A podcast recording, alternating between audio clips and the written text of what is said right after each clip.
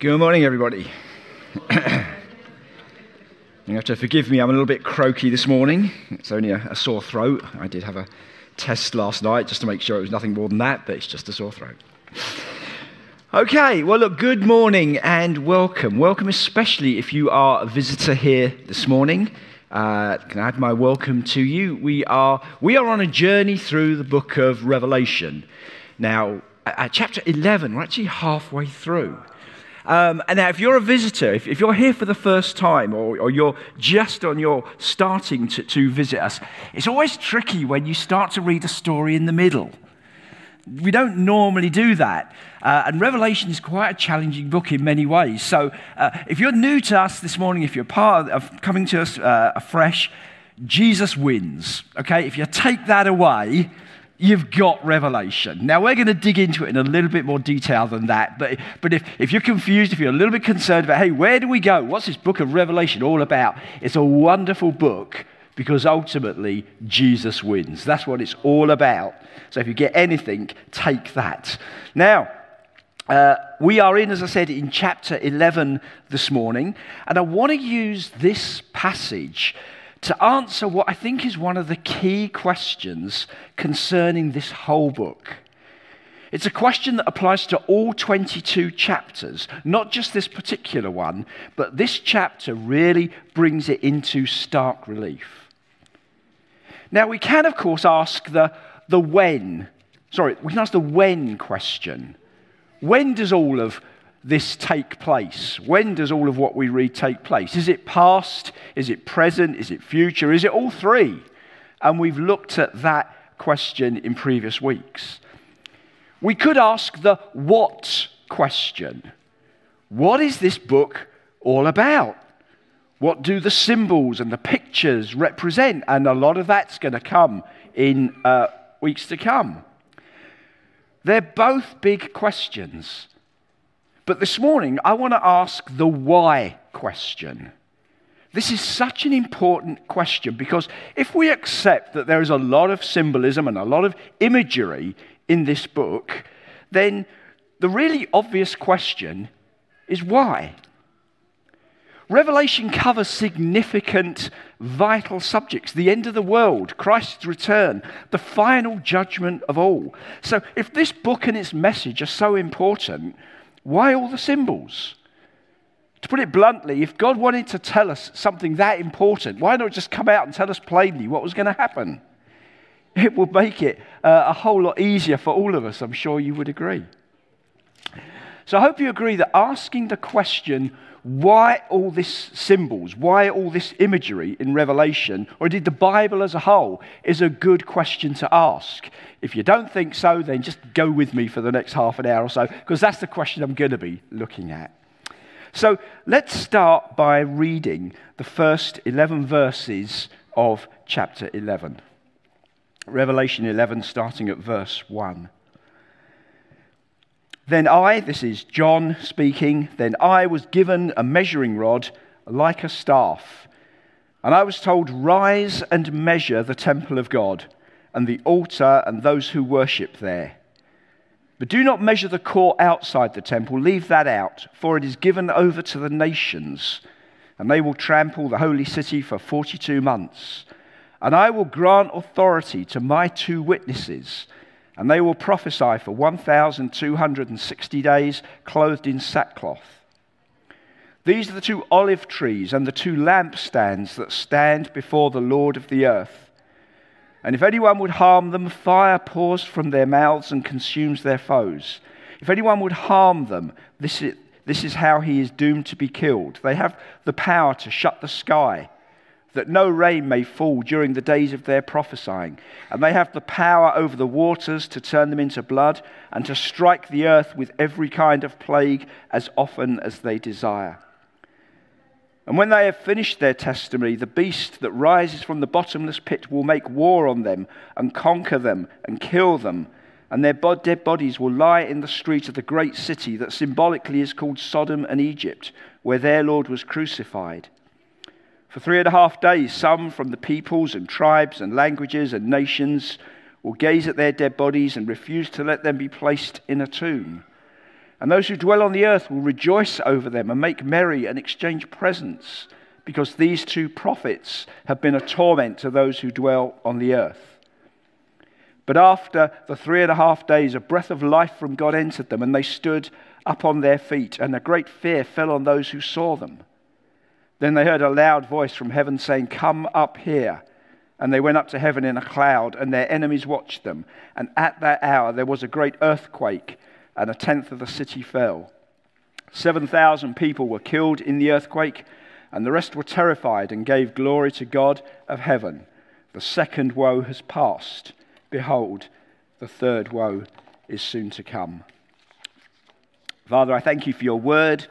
I thank you that you do speak to us, how precious that is.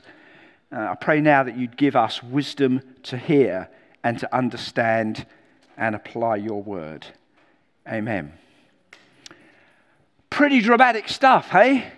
Wow, everybody's thinking, what is that all about? Um, and this chapter is really helpful because it helps us to focus on what are probably the two main ways that we can view this book. Is it a literal account of events that are to happen? Will events unfold literally as we read them here? Or is it a more symbolic account in which the passage talks of principles and ideas rather than actual specific events? Now, we could put those two views at the end of a spectrum and, and actually have all sorts of views uh, in between. I've said before, there are as many explanations for Revelation as there are Bible commentators. Everybody's got a different take on this. But if we use chapter 11 as an example, we have on the one hand these two witnesses that are spoken of in this chapter as two real people. That's, that's one particular view that we can have. And events unfold exactly as we read in the passage. Or, at the other end of the spectrum, the passage can be interpreted and understood symbolically, with the picture of the olive trees and the lampstands being representative of the church itself rather than two people, representative of the church itself throughout all history. So, at one end, we have a view that reads exactly as it is written in Scripture. And in one sense, it's an incredibly clear passage if we want to read it literally. Here are two people who proclaim God's word fearlessly for a period of three and a half years of a seven year end time period with signs and miracles and divine protection until they are finally killed, only to be miraculously resurrected at which point we move into the final stages of history with the seventh trumpet and the return of Christ and final judgment. Now, that's a view held by many Bible scholars. There's a lot more we could ask with that view, such as who are these two witnesses, if they're two real people? And again, there are many answers to that. But in one sense, the passage needs no further explanation, at least no further search for hidden meanings. There is no symbolism to explain because there are no symbols. It's a literal account of events. And it's easy to see that view in this chapter because it's so clear. It's so precise. You know, times are stated three and a half years, seven years. The language is pretty clear. We can easily picture this just as it's described. Now, others would favour a more symbolic read of this passage, and indeed all of Revelation. And that's the general direction that I'm coming from. Now, no, matter what we make of these two witnesses, literal or symbolic, the couple of verses before the chapter do seem to be symbolic. John himself reminds us in the passage, in verse 8, of the symbolic nature of this story. He says, And their dead bodies will lie in the street of the great city. That symbolically is called Sodom and Egypt, where their Lord was crucified. Now, I don't want to touch on that verse too much uh, today. We'll come back to the great city and what all that means in a later sermon, I think, won't we, Danny, when we work out who's going to do that one? We'll get to the great city, don't worry. It might be next year sometime, but it's a coming. Uh, we'll get to that verse at some kind of later point. Um, but if we look at the first two verses, John is told to measure the temple. Now, no one reads that literally.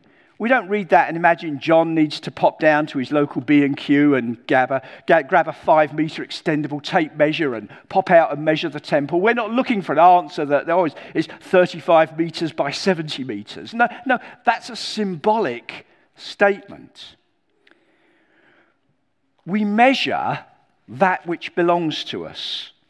If you bought a field, you would go and measure its size. This is one of the excuses, by the way, of, that people gave in, in, in Luke's gospel in the parable of the wedding feast when, uh, when they didn't want to come to Jesus. It says in Luke 14 and 18, but they all alike began to make excuses. The first said to him, I have built a field and must go out and see it, or more precisely, measure it. You measure that which belongs to you. Uh, for those of us that have moved property, one of the first things you do is measure the size of the windows because you need to buy curtains. You don't measure your neighbour's windows, you measure that which belongs to you.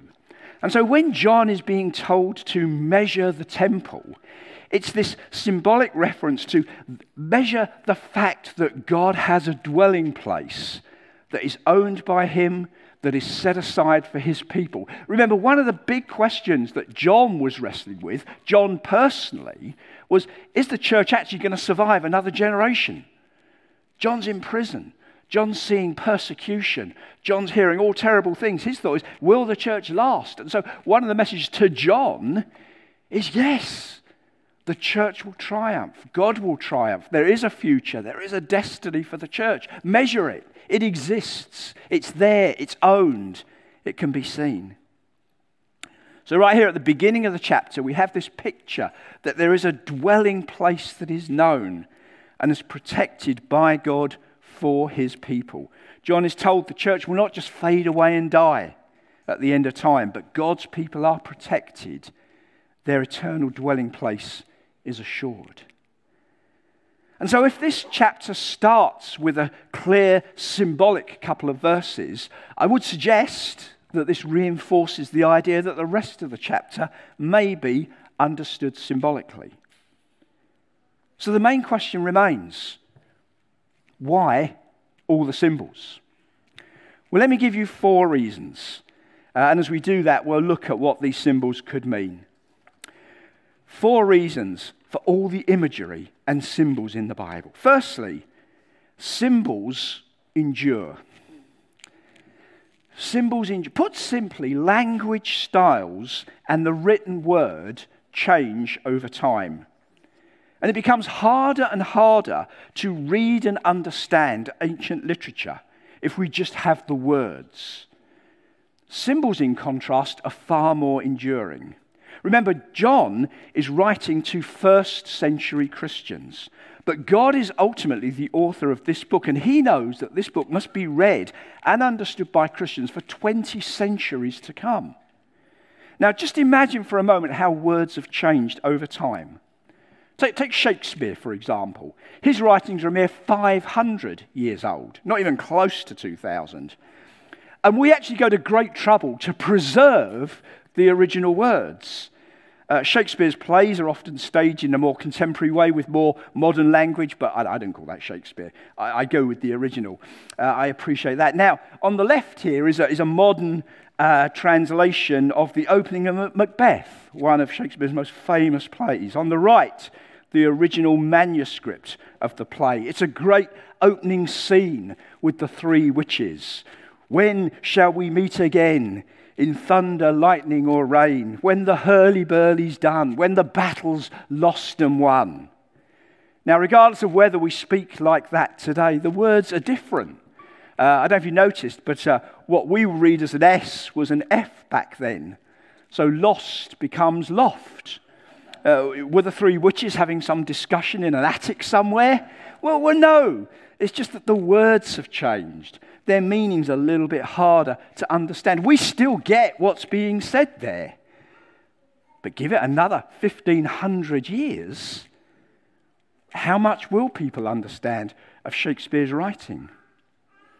Words are incredibly important. I know that full well. I've got to stand up here and use a lot of them. Words are really important. But, but so often we have to explain what words mean because what they mean changes over time. Take a phrase that we often have in Psalms. And now, O Lord, for what do I wait? My hope is in you. That's Psalm 39. My hope is in you. What do we mean by that? I hope it will be sunny tomorrow. I hope Chelsea or Man United or stick in your local team uh, win their next match. It doesn't carry much feeling of certainty, does it? Chances are it will rain tomorrow. Chances are my team will lose, not win their next match. I hope that Christ is coming back. Uh, but say it like that, well, he might not be. It's just a hope. Now, the meaning of words has changed. And back then, hope meant something far more stronger, far more secure. And so we need verses such as the one we find in Hebrews to help us. Uh, Hebrews 6:19, we have this as a sure and steadfast anchor of the soul, a hope that enters into the inner place behind the curtain. where hope becomes a little bit more secure and certain now. And we have this picture of an anchor that holds a great ship in place to help us understand what's being conveyed, just in case we're still missing the meaning. So, words, literal words, change very quickly. The, uh, I'm sure, is it the, the Webster's, the biggest dictionary in the world or something? Every year they have to publish a list of new words that have suddenly made it into our language. You know, our language changes very quickly. We need symbols to lock in meaning and ensure that it holds its place over time. Secondly, symbols arouse emotion. Revelation is an emotive book. It's meant to stir our feelings, it's meant to stir our emotions. The subject under discussion here is nothing less than the end of the world the eternal destiny of mankind. Yes, of course, we can describe that with words, but can we really do justice to such a subject with just words? Thinking of the original question I posed, why doesn't God just simply tell us what is going to happen? Well, he could, for instance, have said something like this uh, A great world dictator will come upon the world scene and he will oppress the church. And he could go on to outline something of that dictator's attributes or origins, and there will be little ambiguity there. We will get it, we would understand it, and no one would have to stand up and explain all the symbolism. Or he could say, I saw a beast rise up out of the sea. It had ten horns and seven heads with ten crowns on its horn, and on each head a blasphemous name. Now, that takes a little bit more work to understand. That takes a little bit more unpicking. But boy, does that stir our emotions.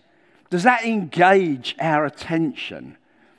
Uh, and certainly, if we imagine the whole passage of time where most people would not be literate, but needed pictures and images to convey meaning, then we can see the importance of this method of stirring and engaging people.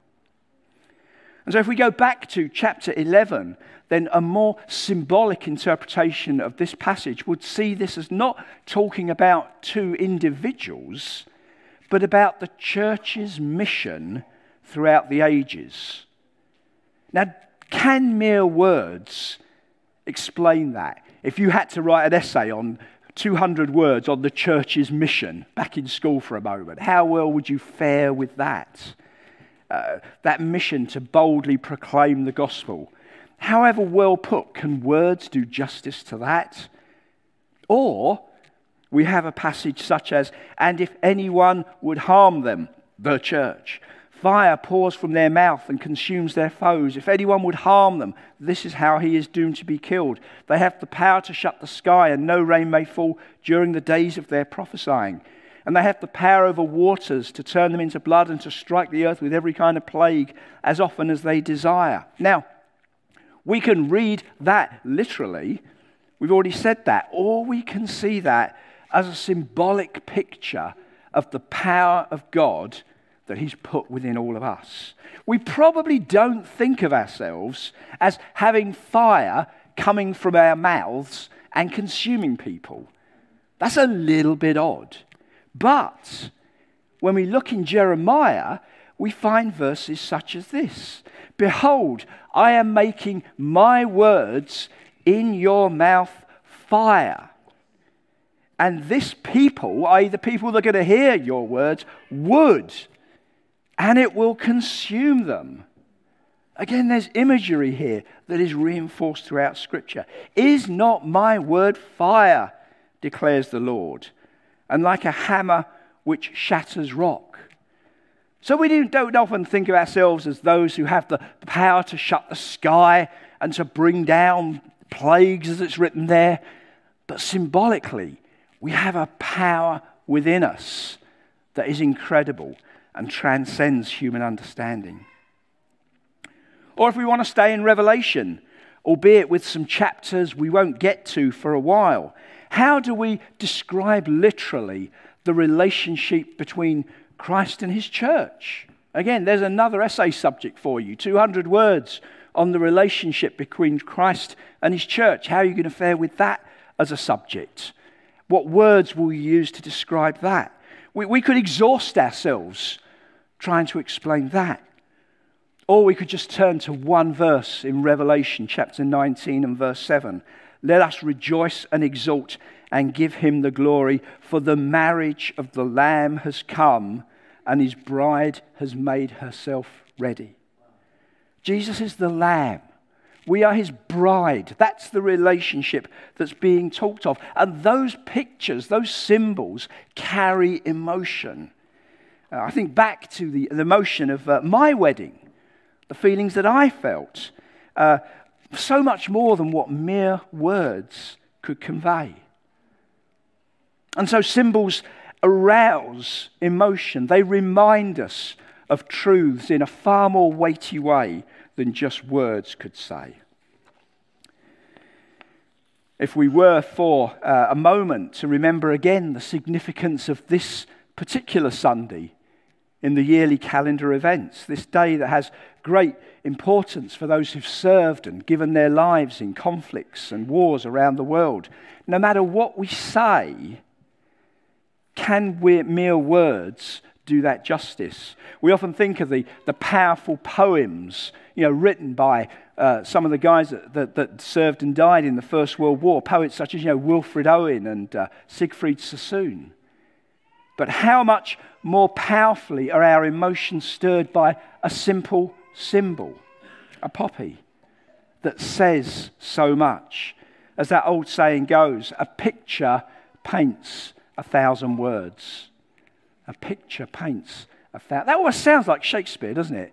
I had to check out that it wasn't Shakespeare. It would have been neat if Shakespeare had said that because it would tie in with point one, but it wasn't Shakespeare, so never mind. But a picture paints a thousand words. Symbols arouse our emotion. Thirdly, and remember, all of this is, again, just why is there so much crazy symbolism in Revelation? I trust I'm giving you some good reasons. Third one symbols orientate. Symbols help us find the way. So many of our visual cues today come in the form of symbols, they're instantly recognizable. Uh, a no entry sign needs no further explanation. That will save your car crashing into somebody coming in the other direction. Uh, the other symbol uh, regardless of whether you speak the language of another nation or not, that's a universally helpful symbol to, to literally help you go in the right direction. You need that symbol. Now, it's been estimated that there are actually over 400 symbols in Revelation. Uh, again, in all honesty, I didn't count them. I read this, I'm taking it on good faith from someone that I trust, that there are 400 ish symbols in Revelation. Yet 300, nearly 300 of them, three quarters of them, find their earlier references in the Old Testament. They're spoken of earlier. I'm returning to chapter 11 again to illustrate this. These two witnesses are described as olive trees and lampstands. And that may appear strange to us. We don't quite get that on our first read. But, but these are symbols which would have immediately orientated those first century readers to what this passage meant. And we need to hold on to what this passage meant to first century readers if we're going to understand it in the 21st century. Remember, a helpful principle in in applying Scripture, in understanding Scripture, when we come across a strange symbol, is to say, where have we seen this before? Where have we seen this before? And this passage about lampstands and olive trees, we actually find very strongly in Zechariah 4. Now, that's a bit of a lurch back to the Old Testament, but it's there, and Zechariah is given this vision of a lampstand replenished by oil from two olive trees.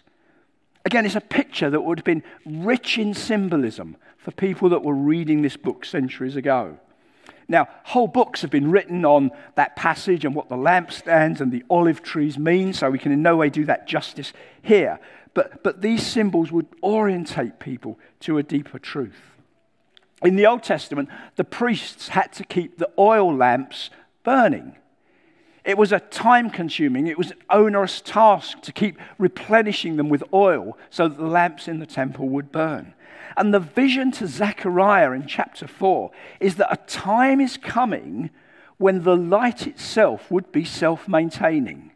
That the oil from the trees would just keep filling the lamps. The priests wouldn't have to do this. There will be this continual source of power. And so when we read of olive trees and lampstands in Revelation, and that's a word coming to John and to the early church. There's a symbolism there that reminds the readers of the never ending supply of God's power that is available for those who believe in Him. Now, if we look at this, if we stick with Zechariah 4 for a little bit, the chapter that precedes that which is Zechariah chapter 3, just in case anybody's kind of wanting to make notes, uh, talks of a new order or the correct order in God's kingdom. And two people are specifically called out there. Zerubbabel is mentioned as the leader who will help rebuild the temple. This is the, this is the narrative that was going on at this stage in the history. The, the people have returned, they're rebuilding the temple, and Zerubbabel is, is one of the leaders, uh, the king, if you like, who is going to help rebuild that temple. And Joshua is spoken of the high priest. Now, here again is, is a symbolic meaning that we can apply here to these two witnesses. Throughout history, they represent a king who does God's will and a priest who ministers before God on behalf of the people. Now, again, very helpfully, we have a diagram here. So, look, the king is God's representative before man. He's meant to model God. He's the path through which God speaks to mankind. God speaks through men through the king. And the priest is man's representative to God. He's the one that speaks to God on behalf of mankind, brings their petitions and their prayers to God. And the religious health of the nation in the Old Testament depended on a godly king and a righteous high priest. And when they were in place, the nation prospered. And when they were not, which was more often the case, the nation suffered. Yet Zechariah is told in this prophecy that a time is coming when all of that will change. And this is what's being reinforced by this picture in Revelation. This dual, twofold witness of the king and the priest was vital in God's kingdom. But the promise to God, but the promise to Zechariah was this would not always be outworked through two literal men. We are now, we are now described as kings and priests in the New Testament. We, that is, all believers, the church, are an outworking of these two witnesses the king and a priest that model God's kingdom. So here we are. We, we, so we are this kind of twofold witness. We have it there, uh, this verse in Revelation 5 and you have made them, us, a kingdom and priests to our God, and they shall reign on the earth. Now, so much more could be said on this subject, but these symbols, these lampstands, these olive trees, they orientated earlier readers to a deeper truth, to a timeless principle, to this message that the church would be this constant witness and a constant witness with power and authority that would boldly proclaim the gospel. And that's a message that every generation of the church must hear, for it directs and it orientates our mission. And then, fourthly, if you've got all of that, well done. I hope you're still with me. Why do we need symbols? Let's just have literal stories. Fourthly, symbols protect. Symbols protect. It was dangerous to be a first century Christian. The dominant power of Rome not only oppressed Christians for their beliefs, but saw them as a threat to their world order. And as such, it was unwise to overtly write against the Roman Empire. Yet symbols held a meaning that was not so immediately obvious, and so allowed things to be communicated that otherwise could not be said. The Romans would regularly seize uh, documents written by Christian leaders to try them for treason, and writing in a symbolic way afforded a level of protection. You may have written uh, simple codes with your children, or, or, when you were a child. Uh, you know, if you assign uh, numbers to letters, A is one, B is two, so on and so forth, uh, you can write a code in numbers, and it all seems very deep and very, uh, very, very sort of uh, James Bondish. Um, the Greek name, Neo or Nero Caesar, Remember, Caesar was the, was the ruler who was persecuting the Christians at this time. Nero, when you write his name in Hebrew letters and assign them numbers, again, it adds up to 666. And then we have 666, this, weird symbol that seems to permeate so much of Revelation, and again, whole books and uh, multiple volumes of books have been written on what is 666. But again, just keeping it as simple as we can for now. We'll get to that one, I'm sure, later on as well. I look at Danny as I say, that one, who's doing 666? Yeah, we're, yeah, we'll worry about that next year sometime. Um, but, but 666, when, when you write some code, it stands for Nero. And so, uh, again, Christians were talking about this person who will oppress the church. Again, the Antichrist. Uh, is it Nero? Is it somebody else? It was a way of, of writing something that gave some degree of protection. Now, of course, some Bible uh, commentators, uh, scholars, will, will say that no, that Nero is just a historic figure, that the Antichrist is fully and totally something that comes in the future. Again, it's a, you, you have to read Revelation yourself with all that we say here from the front and apply your own judgment, apply what God says to you through this. Uh, but I think there's an element there that says this was symbols being used to afford a degree of protection to the church. So I would suggest, as, as I start to sum up, that, that Revelation is clearly a symbolic letter. Now, it's not totally symbolic. There are little, literal truths that we need to hang on to. As I said right at the beginning, you know, Jesus is coming back. That's, that's not symbolic. That's a literal fact and a literal truth, and our very lives revolve around that fact. There are literal truths in this book, but there is a lot of symbolism. But it wasn't written in that way to confuse us or misdirect us or even to protect some tr- secret truth that should only be known to an elect few. No, those, those symbols bring a richness and a power to this book. We're reminded through those symbols of the timeless importance of this book to every generation of Christians. To every generation of Christians. Again, one thing that I have picked up as I've been studying Revelation is just this, this, this throwaway phrase almost that I heard somewhere that you know, the guys that first read this book 2,000 years ago, you know, the one thing they didn't say was, I'm so glad that in 2,000 years somebody will make sense of this. We don't have to. It'll all come good in 2,000 years' time. No, through every generation has read this book and seen meaning and taken strength and taken comfort from it. And so this book speaks powerfully to us today. To those who have already placed their trust in Jesus, it's a comfort and an assurance that history has a destination and a purpose. For those that have not yet come to Jesus, and this morning that might be you, you might be wondering, what on earth have I come to for this guy talking about this crazy stuff? But again, for you, there's a message here. History has a destination and a purpose. The question is, how do we respond to that? And if you haven't yet come to that point where you want to accept Jesus as your Lord and Savior, then can I encourage you to think so strongly about these truths? Maybe speak to somebody who brought you this morning, someone you know as a Christian. If you're just beginning to join in with us, again, there's an opportunity to, to, to just ask some more questions. If you, if you want to ask me about Revelation, we haven't got a Q&A after this session because of the Connect lunch, but I'm here. If you've got some questions, then please come and, come and ask me uh, if there's something you still want to, to discuss. But this is an important book that, that gives us so much hope and promise. John the very John that wrote Revelation wrote in his first epistle. That's a book that comes just a little bit before Revelation. John says, I write these things to you who believe in the name of the Son of God, that you may know you have eternal life. I think that's a wonderful summary of Revelation.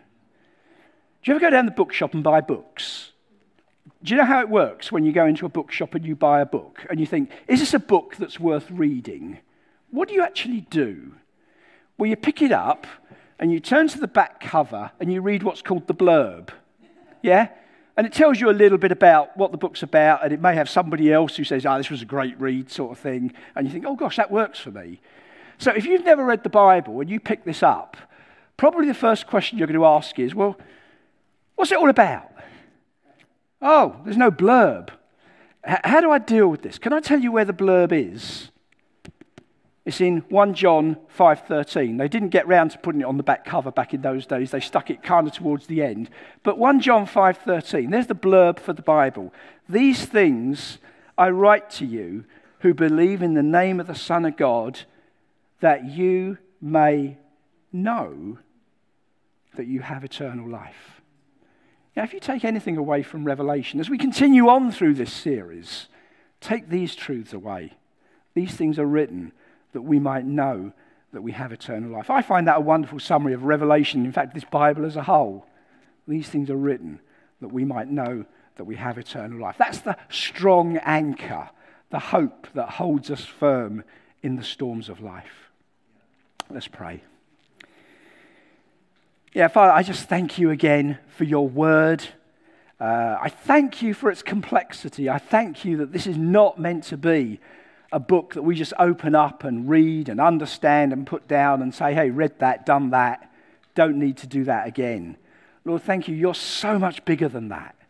You're so much bigger than that, that we come to this book afresh every time. We find new truths in there. We find new meanings. We find new things to explore. Lord, just give us a hunger to continue to dig into, to explore your word, to find you, Lord, to find you perhaps for the first time this morning to find you as a true and trusty Saviour, an anchor in life's storms. Amen.